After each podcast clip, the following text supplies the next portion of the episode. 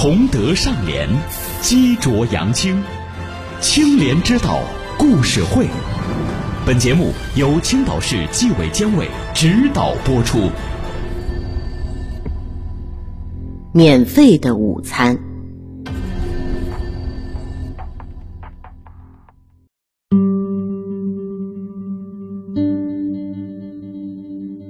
二零二零年五月二十五号，崇丰县纪委调查组来到白云河镇，对白云河镇市场监管所所长陆建明开展调查。在谈话室里，气氛凝重又紧张。调查组组长毛雄凯正在对陆建明进行严肃的批评教育。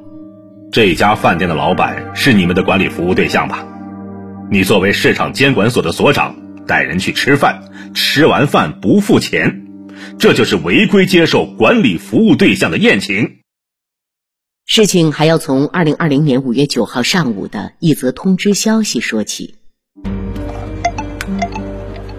五月九号上午十点左右，白云河镇党员干部手机上都收到了这样一则通知：今天因食堂设备故障，中午工作餐暂不提供，特此通知。食堂不做饭了，午饭怎么解决呢？平时在食堂吃工作餐的白云河镇市场监管所所长陆建明看到消息，冒出了出去搓一顿的想法。然而，他想要一起共进午餐的不只是市场监管所的同事，还有派出所的老相识。陆建明与派出所所长丁学兵是高中同学，非常要好。想着两人有两三个月没见了，正好中午一起吃个中饭。喂，学兵啊，今儿中午食堂工作餐停了，你那儿收到信息没有？正好咱们好久没聚聚了，今儿啊，咱就出去搓一顿吧。行啊，我这也刚收到信息，还想着点个外卖呢，您这电话就打过来了。那好，咱们就去永盛海鲜城吧。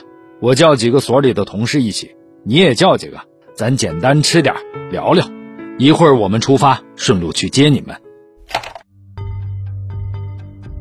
提到永盛海鲜城，算是镇上比较有名的酒店。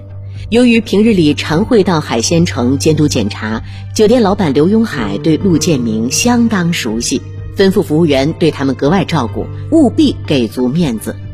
除了点的菜品，刘永海还送了陆建明等人每人一盅佛跳墙。众人吃完饭后，陆建明去前台结账。刘老板，结个账吧。此时，刘永海早已在前台等候着。哎呦，陆所长亲自光顾小店啊，这小店蓬荜生辉呀！哎，更何况今天还有派出所的丁所长，这顿饭必须免单了。哎，一码归一码，今天我做东，你给算算多少钱，我付就行。陆建明知道中央三令五申，纪律明确禁止，不能接受管理服务对象的宴请。都是老朋友了，谈钱就见外了。陆所长，你可真别客气，以后还得劳烦您多关照呢。这顿饭啊，就当我请大家了，好不好？在刘老板几番推辞之后，陆建明把钱收了起来，心想，也就是吃顿饭的事儿，谁查呢？刘老板如此客气，呃，那我就恭敬不如从命了。不过啊，下次。咱们再来就不能这样了啊！好，欢迎下次再来。两周后，崇丰县纪委收到群众举报，成立调查组对此事进行调查。最终，陆建明等人因违反中央八项规定精神，受到相应纪律处分。要是自己手里没有对饭店的监督检查权，老板也不会推辞不收钱的。现在想想。自己不应该心存侥幸啊，更不应该拿老板的推辞当成自己违纪的挡箭牌，教训惨痛啊！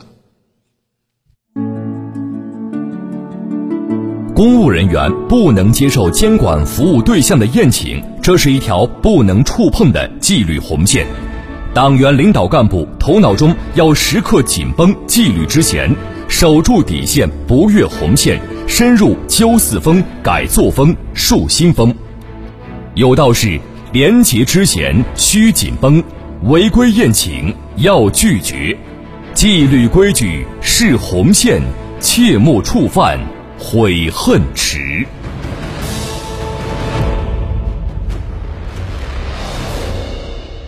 本期演播：王奔、贺然、邓哲、亚成、静祥、孟阳，编剧制作：邓哲。